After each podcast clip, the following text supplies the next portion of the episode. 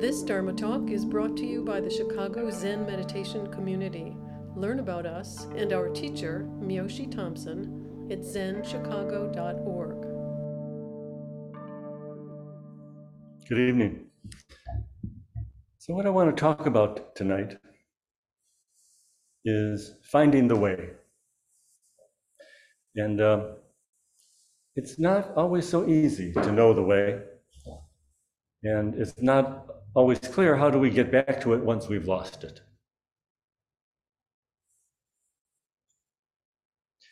We know that Dogen said if there's the slightest discrepancy, the way is as distant as heaven from earth. If the least like or dislike arises, the mind is lost in confusion. And as if that wasn't enough, he also warned us if you make one misstep, you go astray from the way before you.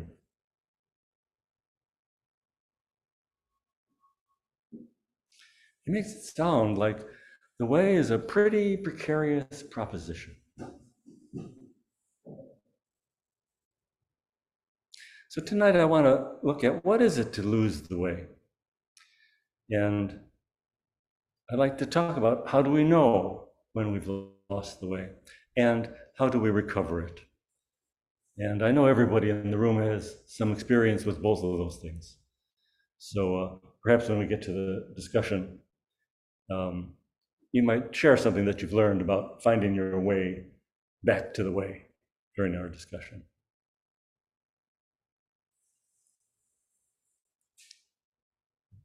I recently read a passage in a novel about a man who was driving and he suddenly found himself unexpectedly near his destination. The author wrote, He was thinking and remembering, and he must have been lost in it. It's a wonder that he could have been so abstracted and knew his routine so well. He must have maneuvered through minor and major throngs, maybe waved at people, maybe pulled around stopped vehicles, all without interrupting the flow of musing and memory. It was one of his talents, his wife had told him.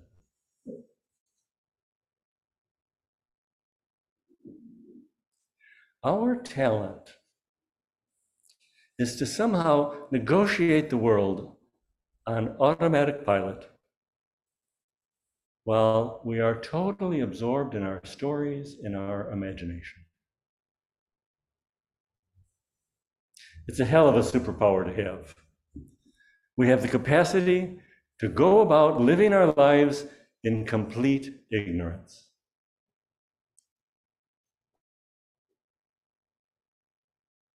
Of course, Zazen shows this to us very clearly.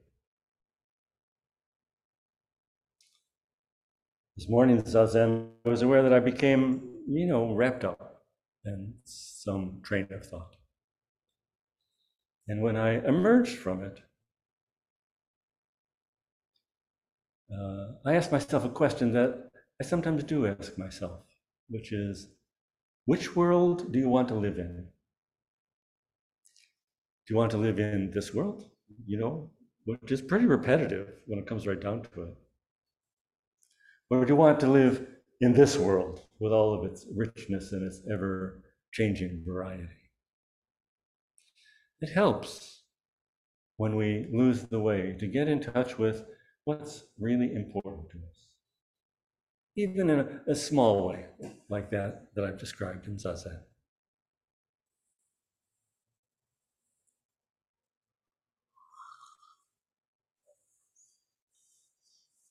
One thing that I've read that helps us to know what it is to lose the way comes from 13th century China. There were some monks that Dogen was talking with when he was in China. And the monks dissuaded him from asking a particular senior monk in the monastery for, for his understanding of a Dharma dilemma. The monks felt like he wouldn't be able to give a good answer. In fact, what they said about him was he has no nostrils.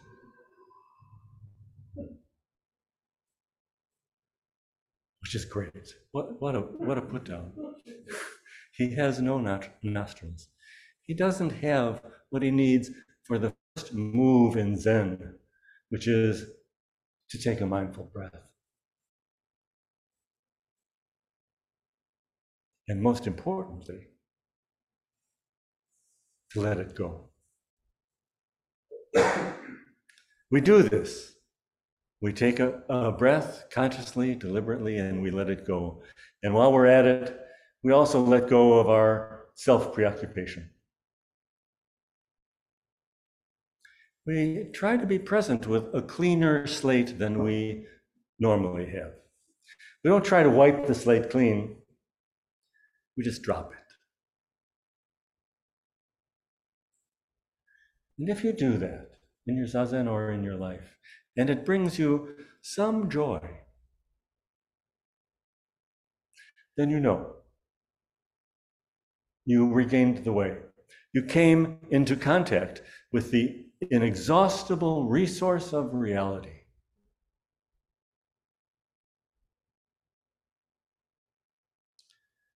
One of our Sangha a few days ago asked a question about mouth yoga, um, which Thich Nhat Hanh always re- recommended in uh, Zazen. He meant by mouth yoga, you should let yourself smile a little bit in Zazen. He thought this was very good practice.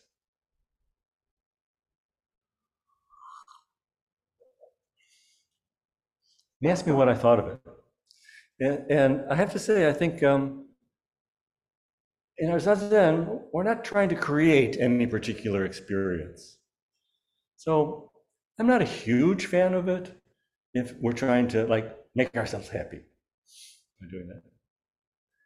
But I'll say this if we find ourselves enjoying even a moment of our zazen and we want to smile, we know we're on the right track. The core of our practice is having nostrils. Being able to get past the wall of imagination and thought that's almost always right before us. Being able to disentangle ourselves from what the ancients called the forest of thorns.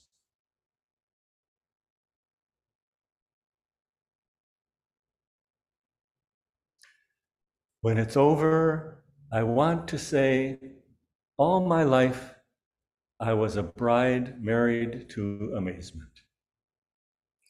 I was the bridegroom, taking the world into my arms.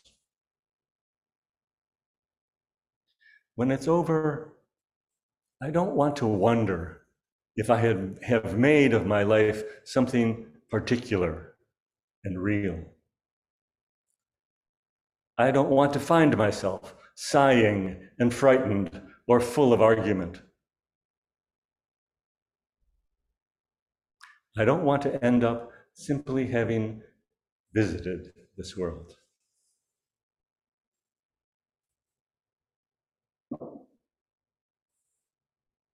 Have you noticed that Mary Oliver really had a way with words?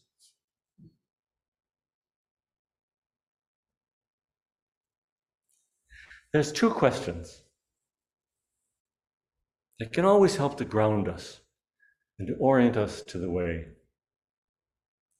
These questions are what is right here? And what does it require of me?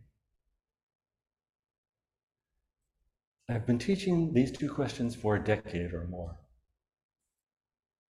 I didn't actually make it up myself. The first question comes from a fascicle by Dogen, where he says, In response to the question, What is right here? the way actualizes and Buddha ancestors emerge. He's saying that what is right here is the practice of Buddhas and ancestors. And in actualizing their teaching and practice, we become Buddhas and ancestors.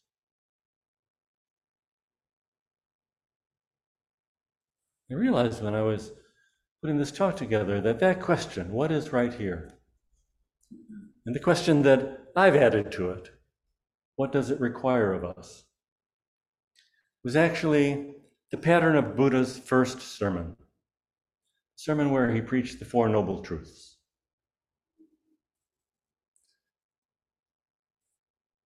Which you know, as the Heart Sutra says, uh, the truth of suffering, the origin of suffering, the cessation of stopping, and the path to the cessation of stopping. Heart Sutra puts it in negative. No suffering, no origination, no stopping, no path. But he, tired, he taught that those were the four elements that uh, we can discern for how do we get to the end of suffering. And he said, each one requires that we do something in response to it. The truth of suffering requires that we acknowledge our suffering. The truth of the origin of suffering requires that we understand the cause of our suffering. The truth of stopping requires that we relinquish the cause of our suffering. And the truth of the path requires that we actualize it.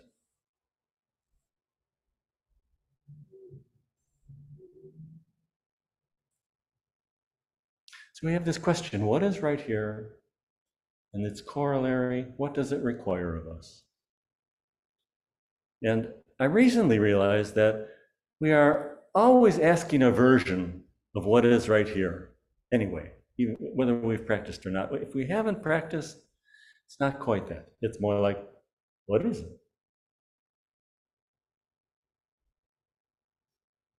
It's not exactly the same as in practice, where we ask, what is right here? But it's more, what is it? What's going on? It's pretty much our nature as human beings to question.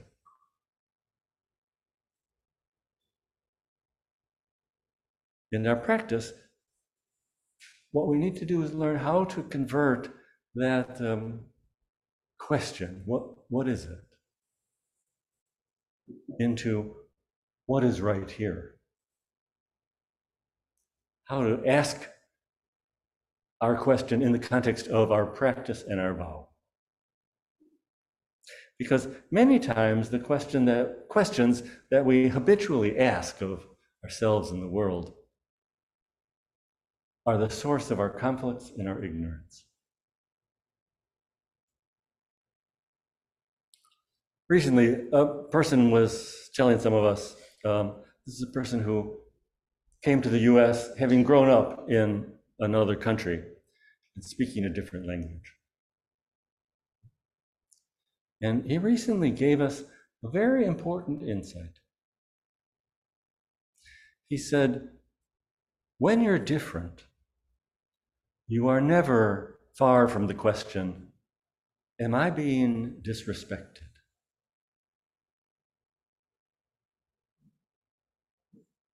That really struck me. What an illustration of how our circumstances, our conditioning orients us to be alert to certain questions in our lives. And this person was telling us that any hint of being disrespected, being, being disrespected, even any ambiguity would bring the question to the fore.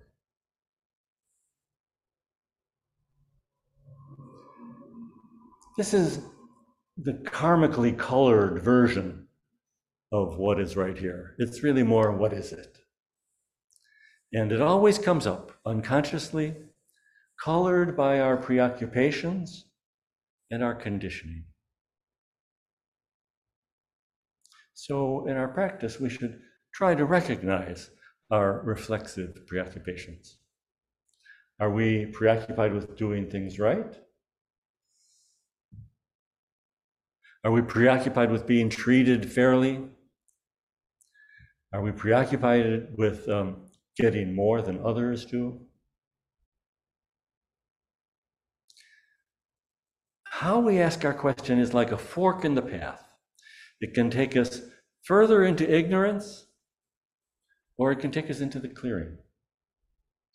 It can take us to allowing body and mind to drop away. So, what is right here that I'm talking about does not call for any measurement or description. It calls first for nostrils. Our practice arises at the intersection of our karma and our nostrils.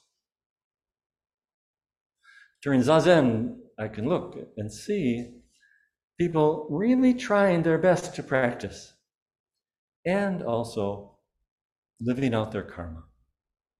That's all of us, all the time. In Zazen, I can see it because I know everybody is trying to sit upright and still during Zazen. But you know, our karma doesn't always allow that. Sometimes, you know, our, our knees are hurting too much or our back hurts or whatever. So I can see everyone is at the at the intersection, at the crossroads of karma and our nostrils.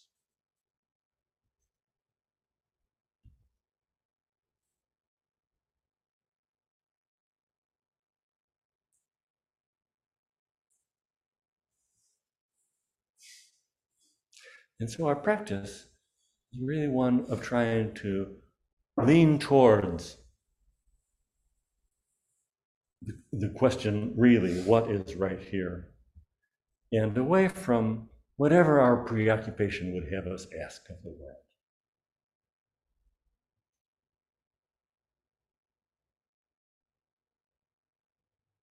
In Zazen, we are repeatedly finding our nostrils. And each time we do this, we drop some of our preoccupation, some of our self concern. The what is right here that I'm recommending is a reminder to get underneath our usual way of encountering the world. What if I drop what I think I know about this and encounter it with less bias? Let's try that. Ultimately, in Zazen, what is right here eventually has no answer.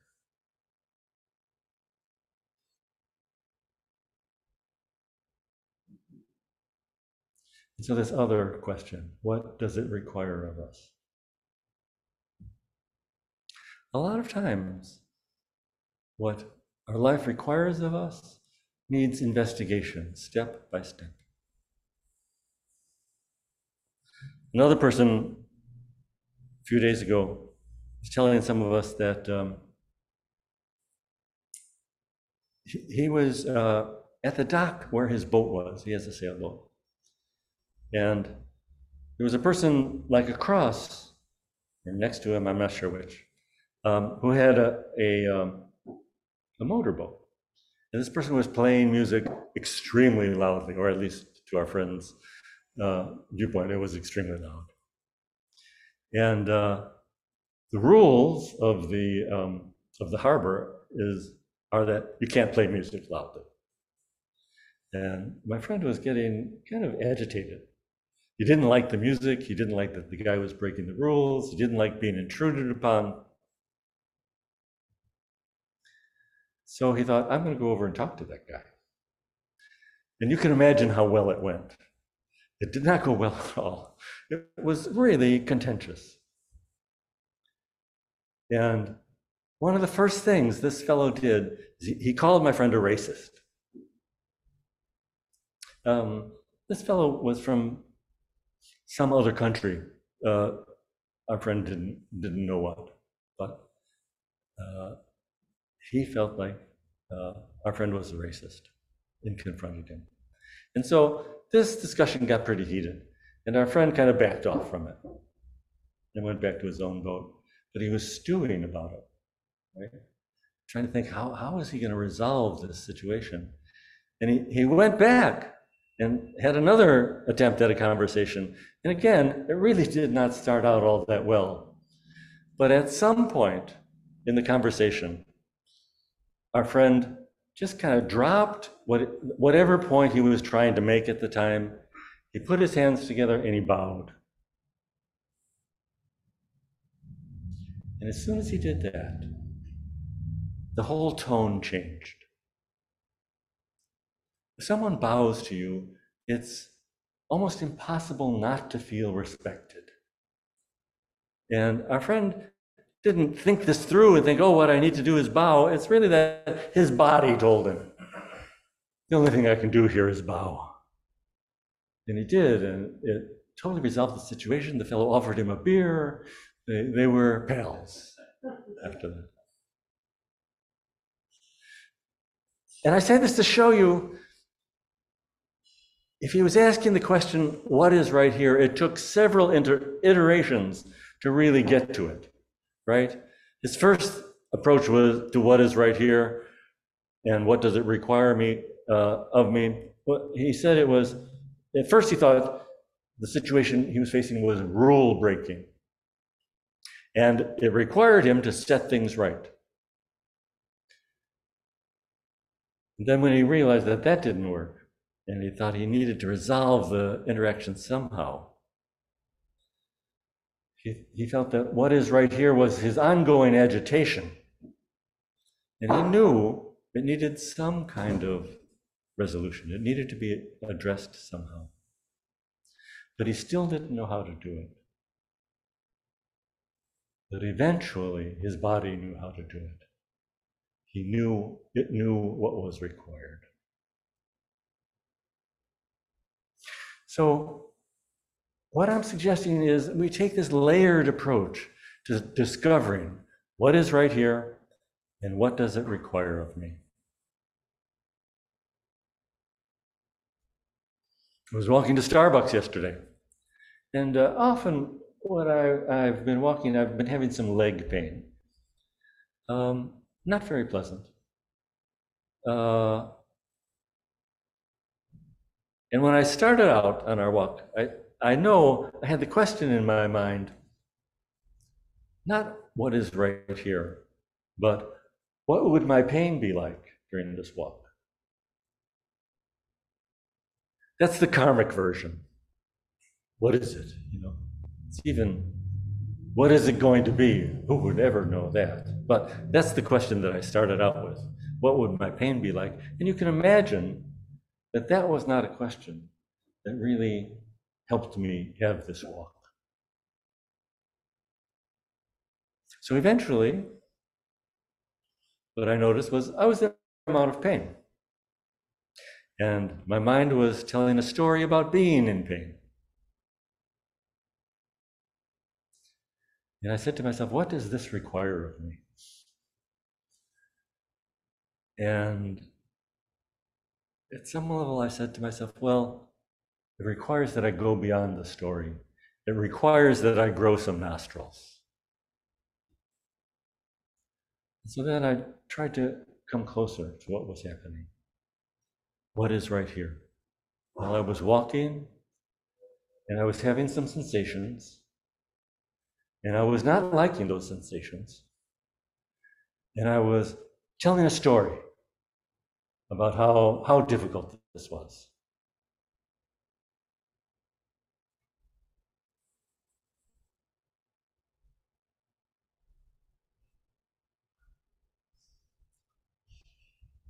And I asked myself, is that really what's required of me in this situation? To do those things? I'm experiencing these things, and what else am I experiencing? I said to myself, what else is right here? And you know, as soon as I've reoriented myself, my pain didn't like disappear. It really got better because I wasn't only focused on that thing and telling the story about it. I tried to open up what else was going on. I, I took a breath, I used my nostrils, and I was able to have a different experience because of that.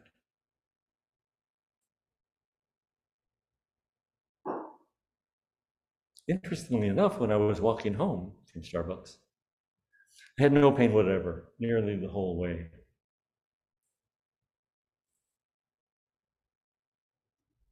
So it's nothing dramatic. It's just everyday practice. It's the everyday ways in which we slip off the way and we find our way back to the way.